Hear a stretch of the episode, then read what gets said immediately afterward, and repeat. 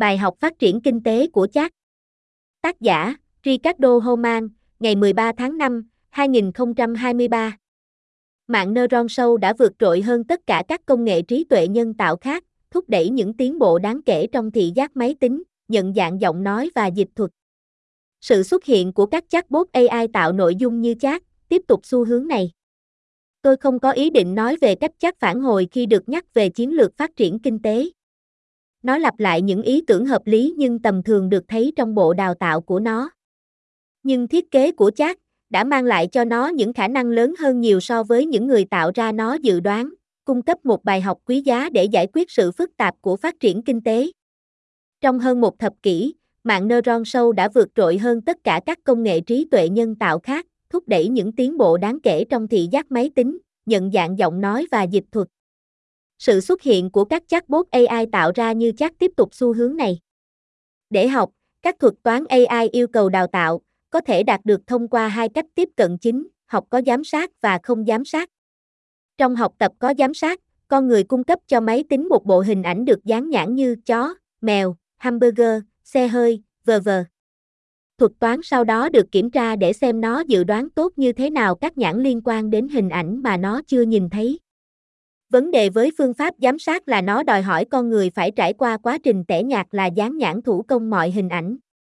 Ngược lại, học tập không giám sát không dựa vào dữ liệu được dán nhãn.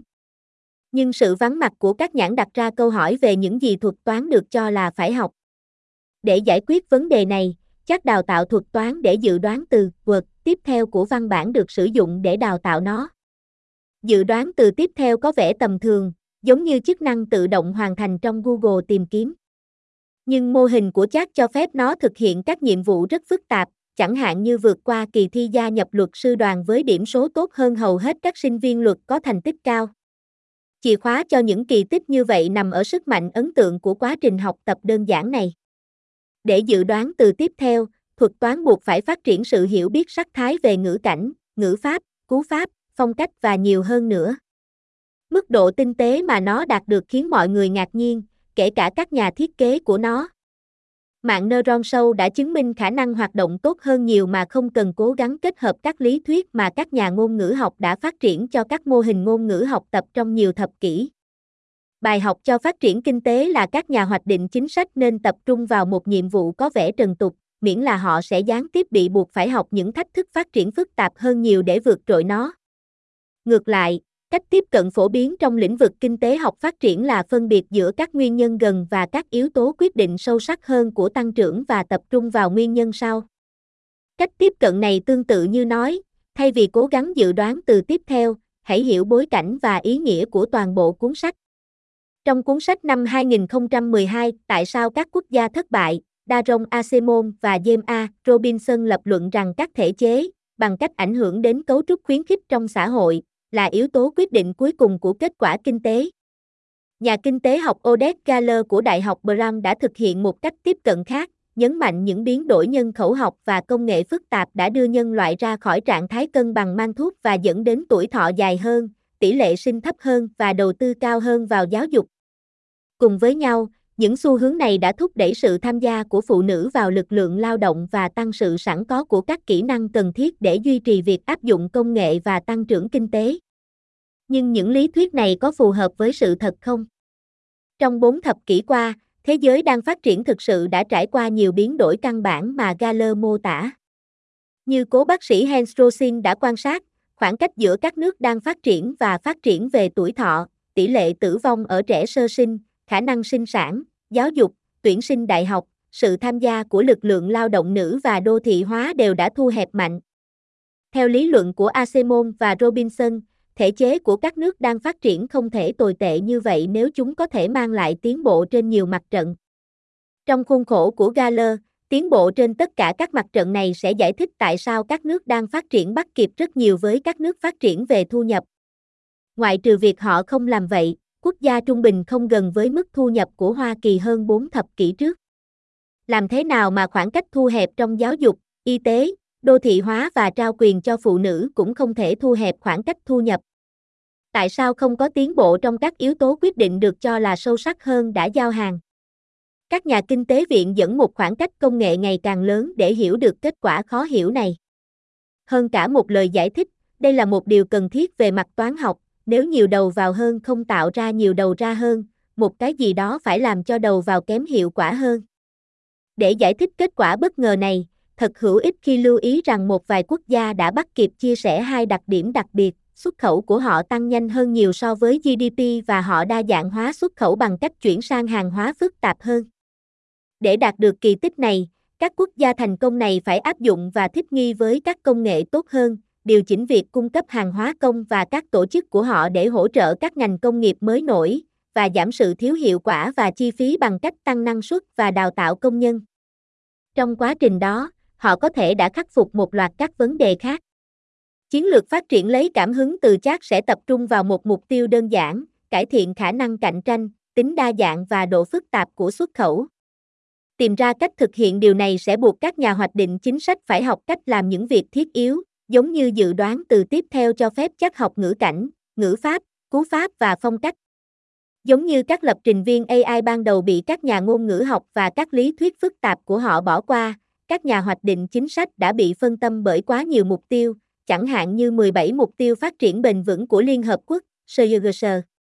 Nhưng áp dụng cách tiếp cận chat để phát triển kinh tế có thể đơn giản hóa mọi thứ, giống như mô hình ngôn ngữ cố gắng chỉ dự đoán từ tiếp theo, các nhà hoạch định chính sách có thể cố gắng tập trung vào việc tạo điều kiện cho xuất khẩu tiếp theo, như các quốc gia thành công dường như đã làm.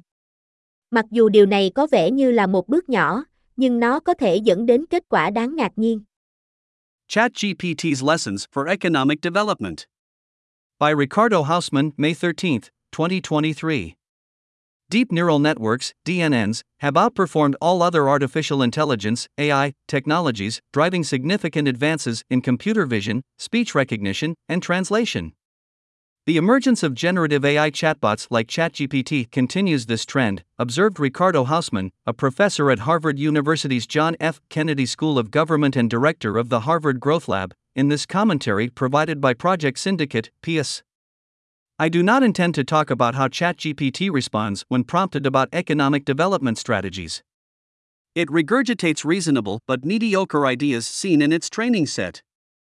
But ChatGPT's design, which has given it far greater capabilities than its creators anticipated, offers a valuable lesson for tackling the complexities of economic development. For over a decade, deep neural networks, DNNs, have outperformed all other artificial intelligence AI technologies, driving significant advances in computer vision, speech recognition, and translation. The emergence of generative AI chatbots like ChatGPT continues this trend. To learn, AI algorithms require training, which can be achieved through two main approaches supervised and unsupervised learning. In supervised learning, humans provide the computer with a set of labeled pictures such as dog, cat, hamburger, car, and so on. The algorithm is then tested to see how well it predicts the labels associated with images it has not yet seen. The problem with the supervised approach is that it requires humans to go through the tedious process of manually labeling every picture. By contrast, unsupervised learning does not rely on labeled data. But the absence of labels raises the question of what the algorithm is supposed to learn. To address this, ChatGPT trains the algorithm to predict the next word of the text that is used to train it. Predicting the next word may seem trivial, akin to the autocomplete function in Google search. But ChatGPT's model allows it to perform highly complicated tasks, such as passing the bar exam with a better score than most high performing law students. The key to such feats lies in the impressive power of this simple learning process. To predict the next word, the algorithm is forced to develop a nuanced understanding of context, grammar, syntax, style, and much more. The level of sophistication it achieved surprised everybody, including its designers. DNNs proved capable of functioning much better without trying to incorporate the theories that linguists had developed into learning language models for decades. The lesson for economic development is that policymakers should focus on a task that may seem mundane, provided that they would indirectly be forced to learn much more intricate development challenges to excel at it. By contrast, the prevailing approach in the field of development economics has been to distinguish between proximate causes and deeper determinants of growth and focus on the latter. This approach is analogous to saying, instead of trying to predict the next word, understand the context and meaning of the entire book. In their 2012 book Why Nations Fail, Darren Acemoglu and James A. Robinson argue that institutions, by affecting the structure of incentives in society, are the ultimate determinant of economic outcomes. Brown University economist Oded Gaylor has taken a different approach, emphasizing the complex demographic and technological transformations that brought humanity out of the Malthusian equilibrium and led to longer life expectancy, lower fertility rates, and higher investment in education. Together, these trends boosted women's participation in the labor force and increased the availability of skills needed to sustain technology adoption and economic growth. But do these theories match the facts? Over the past four decades, the developing world has indeed undergone many of the radical transformations that Gaylor described. As the late physician Hans Rosling observed, the gaps between developing and developed countries in life expectancy, infant mortality, fertility, education, university enrollment, female labor force participation, and urbanization have all narrowed sharply. Reasoning a la Acemoglu and Robinson, developing countries' institutions could not be all that bad if they could deliver progress on so many fronts. In Gaylor's framework, Progress on all these fronts should explain why developing countries caught up so much with the developed world in terms of income. Except that they did not, the median country is no closer to US income levels than four decades ago. How is it possible that the narrowing gaps in education, health, urbanization, and female empowerment also failed to narrow the income gap? Why has progress not in the supposed deeper determinants delivered the goods? Economists invoke a widening technological gap to make sense of this puzzling outcome. More than an explanation, this is a mathematical necessity. If more inputs do not generate more output, something must be making inputs less effective. To explain this unexpected outcome, it is helpful to note that the few countries that did manage to catch up share two distinctive features. Their exports grew much faster than their GDP, and they diversified their exports by shifting toward more complex goods. To achieve this feat, these successful countries must have adopted and adapted better technologies, adjusted the provision of public goods and their institutions to support emerging industries, and reduced inefficiencies and costs by increasing productivity and training workers. In that process, they may have fixed a bunch of other problems. A ChatGPT inspired development strategy would focus on a simple goal to improve the competitiveness, diversity, and complexity of exports. Figuring out how to do this would force policymakers to learn how to do essential things, just like predicting the next word enabled ChatGPT to learn context, grammar, syntax, and style. Like early AI programmers who were sidetracked by linguists and their convoluted theories, policymakers have been distracted by too many objectives, such as the 17 United Nations Sustainable Development Goals, SDGs.